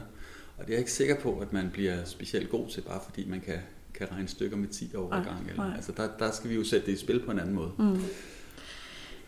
Nu er vi jo ved at nærme os noget af det der sådan konkrete, eller, eller man kunne måske i hvert fald have lyst til at få nogle konkrete bud på, jamen, hvordan gør man så det her? Øh, Morten har givet nogen, øh, men jeg har jo også bedt jer om at tale med mig, fordi jeg ved, at I er rigtig dygtige til det der med konkrete eksempler på, hvordan noget, der for læreren kan virke svært, nemlig at lave undersøgende matematikundervisning eller scenariedidaktisk matematikundervisning. Altså, hvordan kan det se ud? Kan I prøve at give øh, nogle bud på det, og I må selv bestemme, hvor I starter, og, øh, og hvad for nogle eksempler I vil give? Jamen, jeg tror, at noget af det, som øh, vi godt kan lide at udfordre lidt med, når vi er ude og snakke med lærere, det er jo det der med, prøv at fjerne fokus på facit. Mm. Øh, så hvis vi på en eller anden måde kan lave nogle aktiviteter i matematikundervisning, hvor facit træder i baggrunden, og hvor det måske mere er, er processerne i vejen frem til en eller anden konklusion, der kan være alle mulige ting, mm. så er man kommet et godt stykke af vejen. Øh, og der er rigtig mange oplagte øh, måder at arbejde med øh, for eksempel øh, med scenarier på. Det mm. kan jo være, at man for eksempel øh, så lige på Facebook i går en, der havde delt, øh, at hendes klasse havde designet nyt ur til klassens væg ja. øh, i indskolingen. Så de har siddet i GeoGebra og lavet øh, forskellige flytninger og drejninger og sat tal ind på den her urskive og sådan noget, og til sidst havde de printet dem ud, og de havde købt urværk til dem og sådan noget, og så kunne de få de her ure med hjem. Mm. Så der blev de lige pludselig urmager af de her. Ja. Øh, og det kræver selvfølgelig, at der er nogle forskellige kriterier og noget, som på en eller anden måde holder eleverne fast i den matematiske verden. Mm. Øh, men samtidig så er det jo noget, der peger direkte ind i en eller anden produktionsvirkelighed. Øh, ja. Men det kunne også være noget så simpelt som, at vi leger købmand. Mm. Altså vi, vi har legepenge, vi har legevarer, og ud af det, der, der vokser der jo alle mulige situationer, hvor vi kan, kan lægge tal sammen, øh, vi kan trække tal fra hinanden og give penge tilbage, vi kan faktisk også arbejde med enkel multiplikation eller division. Mm. Altså, øh, men men det, er, det er ikke en bog, og det er ikke rettet mod et bestemt resultat eller nogle bestemte tomme streger på papiret, men på den situation, som alle står i og kan sanse, og derved øh, kan udvikle jo nogle følelser og nogle relationer til, som kan, kan bygges videre på læring, og vi kan skabe nogle konkrete problemer, som alle kan se for sig, og dermed også bidrage til løsning af. Og det er ikke en bestemt måde, vi skal løse problemet. Der kan blive mulighed for at kigge på alle mulige måder. Hvordan fandt mm. vi ud af, hvad de her varer kostede sig sammen? Ja. Mm. Og, det, og der er vi jo på indskolingsniveau, og, altså, og det er nok tit der, vi hører, det er ja. svært i indskolingen. Mm. Øh, vi har en anden aktivitet, vi også, øh, vi også nogle gange præsenterer lærer for, hvor man beder eleverne om at lave en trekant med to rette vinkler, med mm. netop to rette vinkler. Og de ved jo ikke nødvendigvis, at der, at der ikke kan være to rette vinkler i en trekant i, øh, i sådan en plangeometri. Så derfor så går de i gang, mm. og de prøver, og de prøver, og på et tidspunkt bliver man nødt til at sige, vi tror ikke, det her kan lade sig gøre. Og så bliver vi nødt til at finde ud af, kan vi overbevise lærerne om, at det her det ikke kan lade sig gøre. Mm. Øhm, så nogle gange, så det er jo fristende at gå ind og sige, det kan ikke lade sig gøre, komme med forklaring hvorfor. Ja. Men ved at de er i den proces, mm. at de lærer mekanismerne, de står og hiver i hjørnerne af trekanten, og ser, hvordan opfører de der forskellige vinkler sig, mm. så får de lige pludselig nogle erfaringer med en, en trekants øh, geometriske egenskaber. Mm. Øh, og de kommer faktisk med argumenter på indskolingsniveau, mm. ja. Mm. Og du kan lave den samme aktivitet på mellemtrin, de kommer med andre argumenter, og du kan lave den med skolelærer, de kommer med helt andre ja, argumenter. Okay. Så nogle gange så de undersøgende opgaver kan i virkeligheden altså de tilpasser sig dem, der er i gang ja. med. Ja. En klassiker er også en aktivitet, hvor du har sådan 10 talklodser fra 1 i længde til 10 i længde. Og så er spørgsmålet, kan du bygge to lige høje tårne af de her klodser her? Eller ikke kan du, men byg to lige høje tårne af de her klodser. Mm. Fordi tit, når man siger kan, så er der nogen, der starter med at give op. Men ja. hvis man siger byg to lige ja. høje tårne med de her klodser, så har du også signaleret, at det her det kan lade sig gøre. Og det er tit en øjenåbner for eleverne, at, at læreren kommer med et problem, der ikke kan løses. Ja, okay. øh, og det er jo i virkeligheden tit dem, det er sværest at argumentere for, ikke kan lade sig gøre. Ja. Det er jo nemt, når man her der er to lige høje tårne, så er det jo nemt at argumentere for, at det kan lade sig gøre. Ja. Men når det ikke kan, så har vi faktisk et lidt større problem i matematikken. For hvordan argumenterer vi for det? Ja, ja og ud af det kan springe alle mulige nye undersøgelser. Men hvornår kan man så egentlig? Og hvad nu, ja. hvis jeg gjorde sådan og sådan? Og hvad nu, hvis jeg... Og det er så der, hvor øh, eleverne ligesom har taget ansvar for, for undersøgelsen, og kan tage den de steder hen, hvor, hvor, det, hvor det er. Hvis vi bare skulle tage købmands øh, eksemplet og, og zoome op til udskoling, mm. så kunne det jo være at undersøge, hvad koster en teenager faktisk mm. om året, mm. øh, eller hvad koster det at gå i bad. Altså, at al, og det, det kommer jo an på mange ting. Ja. Og der bliver eleverne jo så stillet i situationer, hvor de vil så træffe nogle valg, for at kunne gå i gang med at undersøge. Og de valg, de så træffer, og det at vide, når man for jeg kan løse det her problem, så bliver jeg nødt til at beslutte mig for noget, jeg vil kigge på. Det er en ret vigtig ting at have med sig ud i livet, når man skal overveje, har jeg råd til den der bil, det der hus? Er det et godt tilbud? Er det, mm. altså, fordi det kommer jo igen an på, hvad det jeg ser på, og det er de valg, jeg træffer. Mm. Og så må jeg jo overveje, skulle jeg truffet nogle andre, eller hvad skete der, hvis jeg gjorde sådan og sådan. Og det, er, det er jo de situationer, vi så kan skabe ud af, ud af scenarierne. Må jeg lige sige en pointe i forhold til den der med, jeg vil lige, ja, den der med, hvad koster en teenager på et mm. år? Og det er faktisk en pointe omkring, at det er også meget vigtigt, hvordan, hvor præcis er man egentlig, og det er nok noget af det, der gør det her svært. Mm. Fordi din brug af sproget, og den måde, du ligesom stiller spørgsmål til øh, eleverne på, det kan jo enten lukke en undersøgelse, eller mm. det kan åbne den mere op. Men bare den formulering, hvad koster en teenager på et år, det er jo i virkeligheden den svære formulering. Man kan jo starte med at sige, hvad koster du på et år? Mm. Fordi det øjeblik, du gør den generelt til en teenager, så kræver det jo et større undersøgelse af mm. alle mulige teenager, mm. for at få en eller anden form for repræsentativitet. Mm. Øh, mm. Hvor det andet egentlig bare er en undersøgelse af dig selv og dine vaner. Ja. Så det vælger man også i virkeligheden som lærer. Hvad er det for en slags undersøgelse? Hvor, hvor kompleks skal det være? Ja, nogle gange tænker man bare ikke over, at bare sådan ej, okay. en lille formulering, ej, den i virkeligheden den kan ja. øge kompleksiteten ekstremt ja. meget. Ja. Og det er nok noget af det, der gør undersøgelsen øh, til sådan lidt våget. Altså, det, er jo, det er jo lidt af en færd, man bevæger sig ud ja. på, hvor man ikke altid ved, hvor, øh, hvor man ender henne. Og jeg tror, at man skal være åben over for eleverne, øh, men også over for sig selv omkring, at nu går vi ind i det her undersøgende rum her kan alt ske, ja. og jeg vil gerne have øh, det her kort, jeg kan spille, der hedder, hov, jeg omformulerer lige. Mm. Teenager er nok for, for bredt. Ja. Vi prøver lige at sige, du, du undersøger faktisk bare dig selv. Ja. ja, det kan godt være, at I skal have den udfordring, at I undersøger teenager generelt. Mm. Ja, okay, så man også kan differentiere lidt fra... Ja. Det er jo det, læreren skal hele tiden være parat på at justere på ting. Ja, du kan kigge på dig, men du kan måske bare kigge på øh, din mobiltelefon. Mm og noget tøj, eller altså så man kan, man kan skrue op og ned for, hvor meget af det øh, den enkelte elev har brug for, for egentlig at altså det vi gerne vil, er jo elevernes rejsekort siger den rigtige bing-lyd. Mm. De er med på toget, ikke? Mm. Det har ikke bottet, de er med ja. ombord. Øh, og det, må, det kræver jo, at de kan ikke lave det samme nødvendigvis, jamen, så må vi skrue på rammerne for, hvad det er, vi sætter dem til med udgangspunkt. Og det er det scenarie, og undersøgelser ja. kan tilbyde Ja. De kan tilbyde os nogle rammer, der er så brede, mm. at vi faktisk godt kan lave noget, alle kan være med i, hvis vi bare som underviser, og nu siger jeg bare, og det er ikke fordi det er nemt, men, men det vi skal mestre, det er, mm. hvordan skruer vi på det, så de alle sammen får rejsekortet tjekket ind. Mm. Det er jo ligesom dirigenten, ikke? altså mm. orkestreringen af hele mm. den her situation her, det er jo mange, altså det er jo både celloerne og fløjterne, du skal have, du skal have styr på. Ja, og samtidig sidder der nogen, der improviserer, ja, og så skal ja, det helst helt godt. Ja, ja men oh, hvor I kan.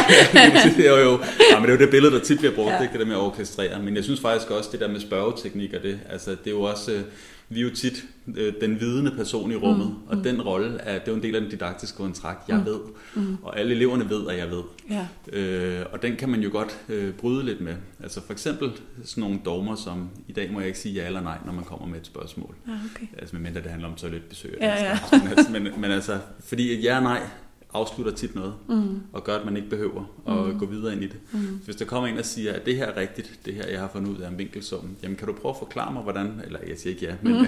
men prøv lige at forklare mig, hvorfor du tænker, at det kunne ja. være det rigtige svar, så du hele tiden laver den der uvending mm. af det, de, indtil de egentlig overbeviser sig selv om, at de er kommet langt nok i argumentationen.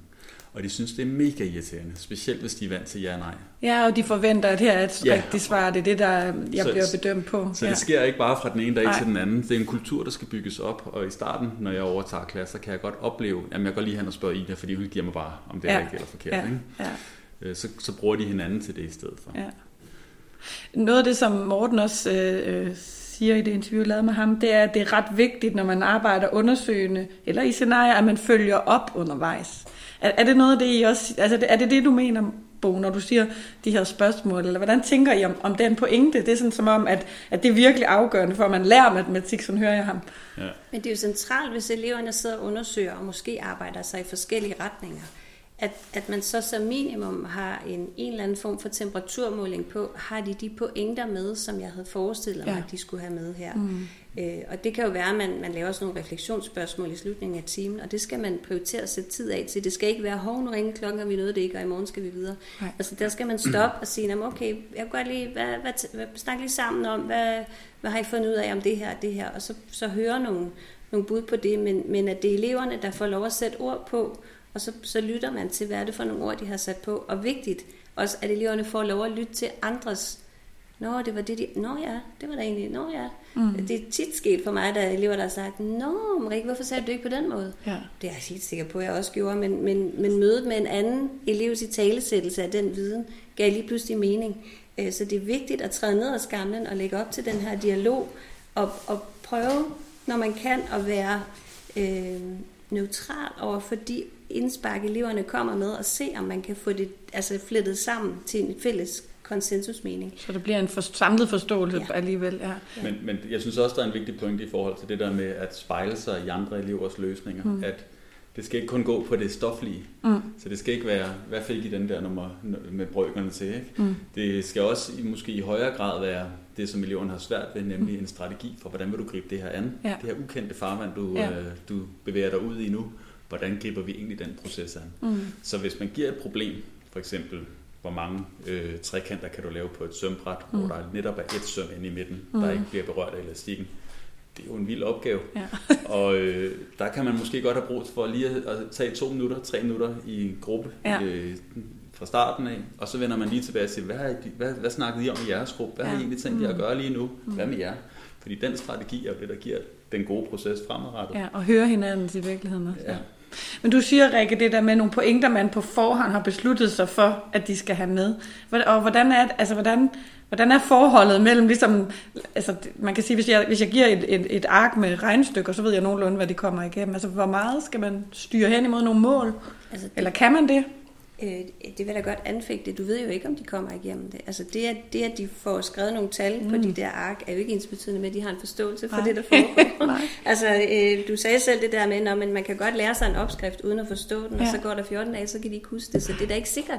Men det, kan, altså, det, er jo, det er jo det, Men der jeg har sådan en, en fornemmelse som lærer om, åh, oh, det var det her, vi skulle. Ja. Hvordan, hvordan skal man også træde ind i lokalet med samme, hvad skal vi sige, Det er klart, at når man vælger at, at lave en undersøgelse eller sætte et scenarie op, så er det jo fordi, man har nogle faglige pointer, eleverne gerne skal få øje på. Mm. Øh, altså, men, men det er jo ikke bare noget, man gør for at underholde dem, for at de skal have det sjovt. Altså, øh, det, altså det der med, med de, kan jeg lave to, en, en, en trekant med to rette vinkler, det er jo for at, at lære en egenskab ved, ja. ved vinkler, eller Ja. ja. vinkelsum mm. i trekanter. Mm. Eller, så kan man ikke bare slutte timen og sige, nej, det kunne, det kunne I ikke, Nej, det kunne men, men, men man kan bygge videre. Altså ja. man, man får ligesom noget, man kan bygge videre på. Ja. Øhm, så, Men, men må jeg her lige vende tilbage til, faglighed er jo også det, jeg prøvede at sætte i tale tidligere, mm. de matematiske kompetencer. Mm. Så en faglig pointe kan jo også være, hvordan angriber jeg den undersøgelse med de to rette vinkler. Mm. Og så er det jo den faglighed, jeg er interesseret ja. i. men hvis de nu sidder og skal finde ud af, hvad teenager koster på et år, og, og man kan se, hov, der er simpelthen noget generelt her, som klassen med procentberegninger, eller hvad det nu kunne være, mm. bøvler lidt med, men så er der jo ikke noget vejen for, at man starter næste time med lige at lave et lille kursusforløb, Nej, hvor man okay. samler op på noget med procent, og hvordan er det nu med de her, og sådan, og sådan. Altså, så, man, så man, man godt kan sige, "Jamen, det var det undersøgende, men nu laver jeg lige et break, og laver et, et sådan lidt mere intensivt fagligt kursus, hvor vi lige fordyber os i det her, og, og, og prøver at blive kloge på det. Det er jo ikke fordi, det skal hedde undersøgende matematik hele tiden. Nej, men, det, men, men de, de kurser bliver så foranledet på en måde af, af elevernes Det er undersøgelser. fordi læreren bliver opmærksom på, Ja. at her er faktisk en, en færdighed eller en viden, Ja. som ikke sidder ordentligt fast i eleverne. Det kunne jeg faktisk godt tænke mig lige. Og så er kunsten jo at finde en vej til det, Øhm, men, men jeg synes, at jeg vil gerne gøre op med, at der er sådan en misforståethed. Hvis de kan lave alle de her opgaver på arket, så kan de det. Det Ja. kan vi simpelthen ikke være sikre på, Nej. at de kan. Nej.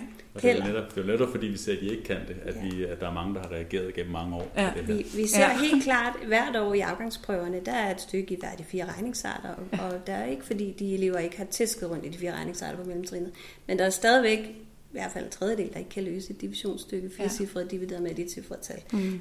Det er jo ikke fordi, de ikke har udfyldt ark, Nej. øhm, men de har ikke forstået, hvad division handler om, sådan, og, og fået nogle gode strategier til, hvad kan jeg så, hvad kan jeg så gøre med det. Den, den synes jeg, den opsang, den er givet videre både til mig og andre, der kunne, du, der kunne tro sådan noget. Øh, når I nu, jeg synes, det lyder jo som en virkelig, virkelig spændende matematikundervisning, I præsenterer. Også sådan, jeg sidder sådan nærmest og tænker, det er sådan helt, øh, ligesom hvis man får, får sådan nogle udfordringer, man kan nærmest sidde og løse, løse sammen hjemme i familien. Ikke? Altså det lyder som sådan noget lidt lejende sjovt øh, noget. Men jeg kunne forestille mig, at det også er lidt svært. Og en ting er, at det er svært for eleverne, det har I prøvet at give bud på, hvordan kan man øh, angribe det. Men, men, øh, men som lærer, der ved jeg da i dansk undervisning, når vi kaster os ud i noget undersøgende arbejde, at der er nogle udfordringer. Hvordan tænker I det i matematikundervisningen? Og, og hvordan kan vi komme dem, altså Jeg, jeg, den tror, usikkerhed til livs? jeg tror faktisk, den største udfordring er den, du sætter ord på. Når jeg har lavet 20 regnestykker på øh, matematikfæsser eller matematikbogen.dk, så kan jeg sætte flueben ved, i dag har vi regnet plus med 10 overgang. Mm. Øh, og den fornemmelse giver en eller anden tryghed for, at man kan fylde hele, øh, hele stofområdet ud med flueben efter, efter tid, som man har arbejdet med det i klassen. Mm. Øh, og jeg tror, at der er en usikkerhed. Vi oplever det især, når vi er ude på, øh, på efterskoler, der jo typisk har eleverne et år, mm. og har en eller anden, måske en højere grad af at skulle præstere noget fagligt, fordi at, at man jo gerne vil have nogle, nogle nye elever næste år. Mm. Øh, at, øh, at de oplever, at, at øh, det er for tidskrævende, og at de Mm. måske ikke er sikre på, at de kommer omkring hele stofområdet. Mm. Så det er det, vi ofte nok oplever som en af de store udfordringer ved det her. Usikkerheden omkring, hvad er det egentlig, og er det her egentlig den matematik, jeg skal lave? Ja, kan jeg, kan jeg sige, at jeg har gjort det, jeg skulle? Ja. Ligesom hvis jeg har nået matematikbogen.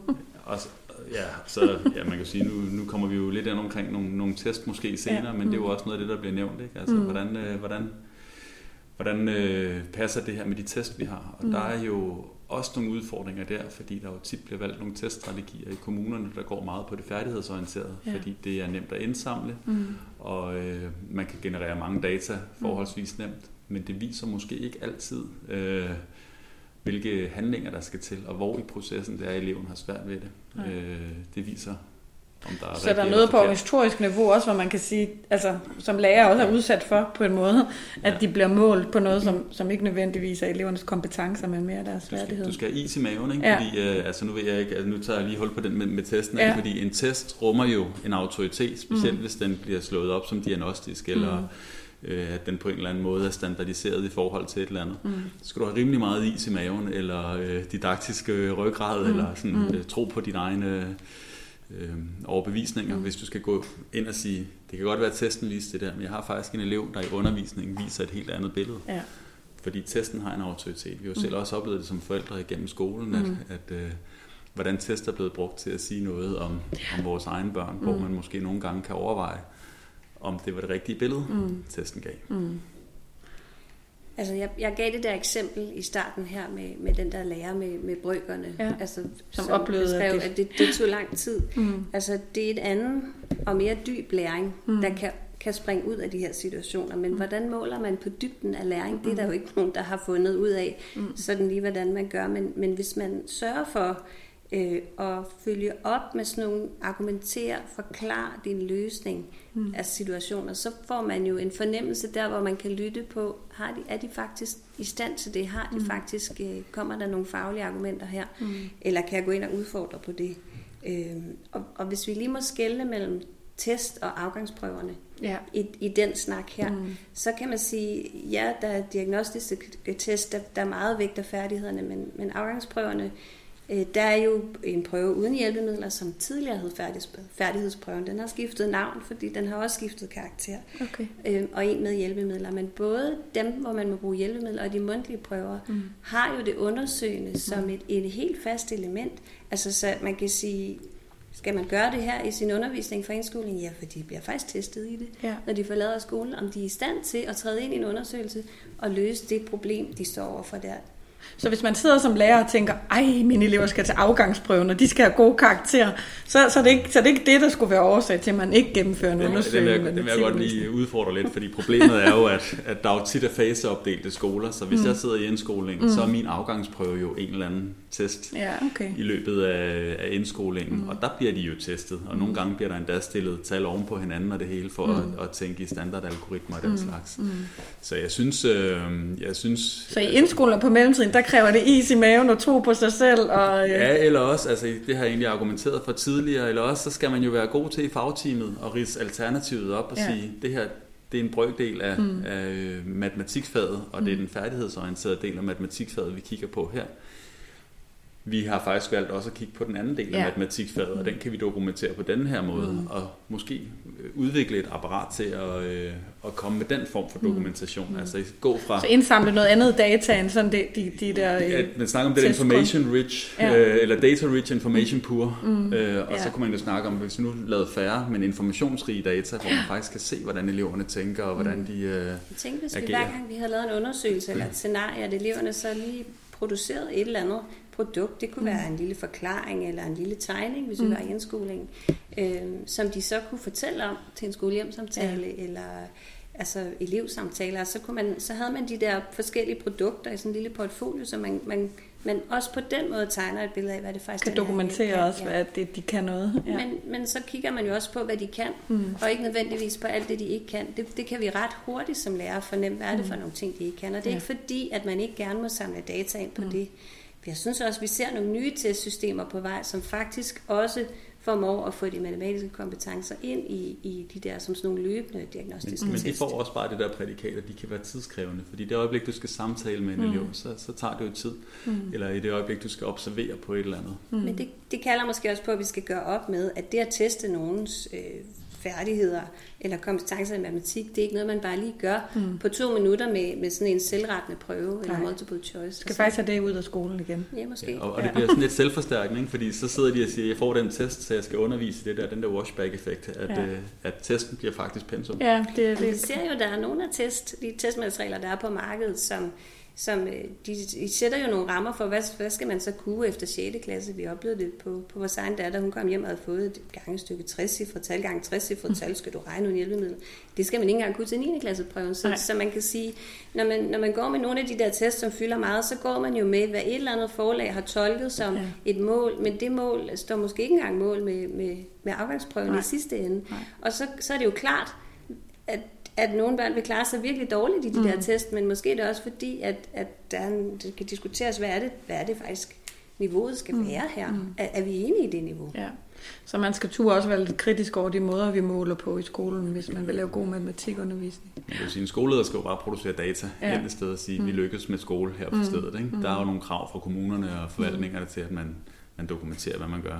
Så der skal man jo ind som fagteam. Mm. Og i fællesskab er det nok bedst at gøre det her. Sige, vi har kigget på den her test her, vi har kigget på de her spørgsmål. Mm. Det svarer faktisk ikke, altså is i maven, ikke? Man behøver mm. faktisk ikke at kunne gange 60 cifre med 60 cifre i hånden i 6. klasse. Nej, der er noget andet, der er vigtigt at kunne Ja, lige præcis, fordi det er jo i virkeligheden, øh, det er jo måske det instrumentelle, det er det operationelle, og måske er der endnu højere grad behov for at, at styrke noget andet, Ja. og derfor også begynde at sætte spotlys på det med noget øh, evaluering. Ja, fordi i stedet for at sige, at det her det giver cirka sådan og sådan, vil jeg være fint tilfreds som 6. klasse lærer at sige, okay, og skal vi regne det helt præcist, jamen, så er det måske der, vi tager lomregneren. Ja. ja. Du, bruger ikke, øh, du gør det ikke i hånden 30 cifre gange 60 cifre? Nej, Gør I ikke det hver dag selv? Nå, Bo og Rikke, vi er ved at, øh, at nærme os øh, vejs ende på det her spændende interview. Øh, men her til sidst, så kunne jeg godt tænke mig, at I, øh, hvis I kan, hvis I nu skulle give et godt råd til den lærer eller lærerstuderende, der sidder og lytter og tænker, jeg vil gerne lave meningsfuld matematikundervisning. Så I har jo givet en masse undervejs, men hvis I nu skulle samle op, hvad skal man så gøre i morgen? Jamen, øh, så vil jeg måske sige, at man skal lade eleverne løse problemer i mere tiden. Mm. Og måske bruge mindre af tiden til at sætte dem til at regne facit ud på opgaver. Mm. Og det behøver ikke at være klimakrisens problemer, de skal løse. Det kan være bitte små øh, situationer for hverdagen, når man, hvis Peter har 47 kroner, og Clara har 78 kroner, Det vil være et problem i første klasse, men kan vi finde ud af, hvor mange penge de har sammen? Mm. Øhm, det vil jo være et problem for en første klasse, ja. for det har de overhovedet ikke metoder til at løse. Men, men fokusere på problemer og, og hverdagsrelaterede problemer som noget, de kan, kan se. Og så lad dem møde hinandens løsning på problemerne, og lad dem turde træffe valg og diskutere, men jeg faktisk ikke, jeg tror, jeg vil gøre sådan der, jeg er ikke enig med dig, fordi det kan ikke passe det der. Øhm, og give dem taletid. Tal med hinanden om, altså få fokus på det der med, hvad er det, hvad er det jeg tænker, og hvad er det du tænker, hmm, hvordan kan det være? Øhm, og så fælles snakke. Mindre taletid til læreren, mm. mere taletid til eleverne og fælles øh, fællesskabet. Ja. ja. Hvis det skulle være mere på sådan et, altså, hvordan kommer jeg i gang med det her? Mm. Det er jo en kæmpe verden. Mm. Øh, jeg vil sige, der er rigtig mange steder. Der er øh, Facebook-grupper, der er øh, også fra CFU. Vi kan, man kan jo booke os, mm. komme ind gratis til vejledning hos os. Hvordan mm. kommer jeg i gang med den undersøgende matematikundervisning? Det kan folk jo gøre. Ja. Øh, men jeg synes også, at der er sådan en i forhold til at keep it simple. Altså tage nogle små skridt ind i det her. Ja. Se, hvad sker der? Gud, de sad der igen dagen efter i matematikundervisningen, selvom det hele det crashede, så kunne vi køre vores matematikfester der. Ja. Øhm, så, så hold det simpelt, og så tag små skridt ind i det, og få nogle succeser, og så prøv at se, om vi kan forstærke dem, og måske udvide hen ad vejen. Mm. Øh, og så handler det også lidt om, at øh, der er også nogle eller sådan prototypiske måder at spørge på og stille mm. de her problemer på. Og når man først lidt har fået skovlen under dem, øh, så kan man faktisk tit udvide dem til, at man lige pludselig selv kan producere en rigtig masse. Så, så kan det blive let nok også så, at, at forberede sig måske? Ja, ja, det, ja, ja fordi forberedelsen ændrer lidt karakter, fordi ja. øh, her der er det jo i virkeligheden det gode spørgsmål, mm. som man skal forfølge, mm. som skal forberedes. Men det svære er så at forudse, hvad alle de afveje, det kan tage, og foregribe, hvad gør jeg så i de situationer. Mm. Og så skal man være lidt tålmodig med, med eleverne, fordi hvis man, hvis man går ind og laver undersøgelser, så kræver det et brud med den didaktiske kontrakt. Mm. Jeg har ikke svaret som lærer. Mm. Det er i hvert fald ikke interessant, mit svar. Det er jeres svar, der er de interessante, og, og det er ikke det samme svar, vi kommer frem til. Mm. Og det kan for nogen virkelig, virkelig støje, og de kan blive enormt frustreret. Jeg har, har overtaget mange syvende klasser, som simpelthen ikke kunne lide mig i starten, fordi nej, hvornår skal vi lave noget matematik, siden vi laver det ikke andet. Mm. Oh, men det var så... Og så går der et halvt år, og så, så kommer de og siger, det er faktisk lidt sjovere på den her måde, Rikke. Det er faktisk lidt, det har jeg tænkt lidt over. Okay. Ja. Men, men det var så tålmodighed. Ja. ja. Både med sig selv og eleverne. Og så er det jo sådan et leap of faith, ikke? Altså ja. tro på, at det her det faktisk giver noget bedre dybdelæring mm. for eleverne, som også smitter af på den operationelle del af det. Mm. Øh, men, men det er også angstprovokerende for lærerne, det der med at gå ind, måske uden at kende et svar. Vi har sådan en opgave, vi har rejst rundt med, hvor mange rette vinkler kan der højst være i en femkant, i en sekskant, i en syvkant. Øh, og så sidder lærerne og arbejder med den her og beder om et, hvad er svaret så? Mm. Og øh, der kan vi godt lidt provokere nogle gange og sige, det ved vi ikke. Det var mm. det, vi kom frem til i dag. Det var det, der var svaret. Ja. Argumenterne for og argumenterne imod. Andre dage kommer vi frem til andre svar. Ja. Det kommer ind på, hvordan vi definerer og afgrænser. Men det der med, at der ikke er et rigtigt svar, på en undersøgelse, at det kan variere fra gang til gang. Det er angstprovokerende. Også for læreren. Også for matematiklæreren. ja. Hvis for nogen er det jo glæden, ikke? Jeg knækkede den, jeg ja. fandt det. Og, og den der, øh, det, altså det er jo også en æstetisk ting, som, som bor i matematikfaget. For nogen udløser det bare en særlig glæde. Ja. Det der med at se det systemet, eller svar. finde det rigtige ja. svar. Ikke? To streger under fed skrift. Ja. Øhm, og, og det må man jo så finde en afvejning i. Jamen, det skal de selvfølgelig blive ved med at have et eller andet med. Øh, men så må jeg jo rykke deres øh, bevidsthed om, hvad er svaret. Mm. Det er ikke nødvendigvis et tal. Det var den der forklaring, du kom, eller den der tegning. Eller, og det gør man ikke hen over natten. Det, det gør man ikke på en måned. Det tager altså tid. Ja. Øhm, ja. Altså, det var jo ikke bare et godt råd, I gav. Det var Nej. faktisk rigtig mange, så jeg tænker, der er bare nok at gå i gang med derude. Øh, mange tak, fordi I ville tale med mig. Det var så lidt. Ej, hvor har jeg da bare lyst til at springe ud som matematiklærer, bare så lige øh, for en kort bemærkning. Selvom jeg overhovedet ikke er der, så tænker jeg bare, at det her, det må bare give så meget mening at kunne undervise efter de her principper. Ja, de er ret inspirerende, både øh, Bo og Rikke, når de giver de her konkrete bud på, hvordan sådan en meningsfuld matematikundervisning kan se ud. Øh, jeg drømmer nærmest også om at være matematiklærer. Og, og det, som, som Morten sætter fokus på, både i sin bog og i, i sin i snak med mig, det er det der med, hvordan matematik kan være en måde at kigge på verden. Altså, hvordan at man kan øh, knytte sit blik på verden sammen med matematik, siger han. Og det synes jeg egentlig, øh, siden jeg talte med ham, har jeg gået og øvet mig lidt på det. Og så opdager man jo, hvor meget matematik der egentlig er rundt om os. Øh, og hvor meningsfuld matematikken kan blive, blive når vi ser øh, på den øh, gennem, gennem verden, kan man sige. Så det, øh, det kan være, at vi skulle til at gøre det noget, øh, noget mere. Også os, der tror, går billeder os selv end vi ikke øh, ved en skid om matematik. ja, men noget andet, vi ved om, Rikke, det er scenariedidaktik. Det har vi altså lavet en podcast om for fire år siden.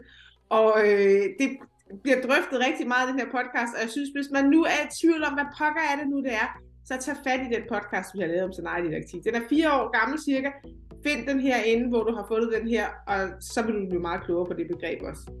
Ja, og der har Morten Misfeldt jo også en finger med i spillet der, og man kan sige, at scenariedidaktik er ikke kun for matematiklærer, det er også for alle andre lærere i skolen. Det er simpelthen en måde at tilgå undervisning på, så den i det hele taget bliver meningsfuld, også i de andre fag. Så det synes jeg er en god opfordring, han. Det, mm. eh, tak fordi I lyttede med. Vi lyttes ved en anden god gang.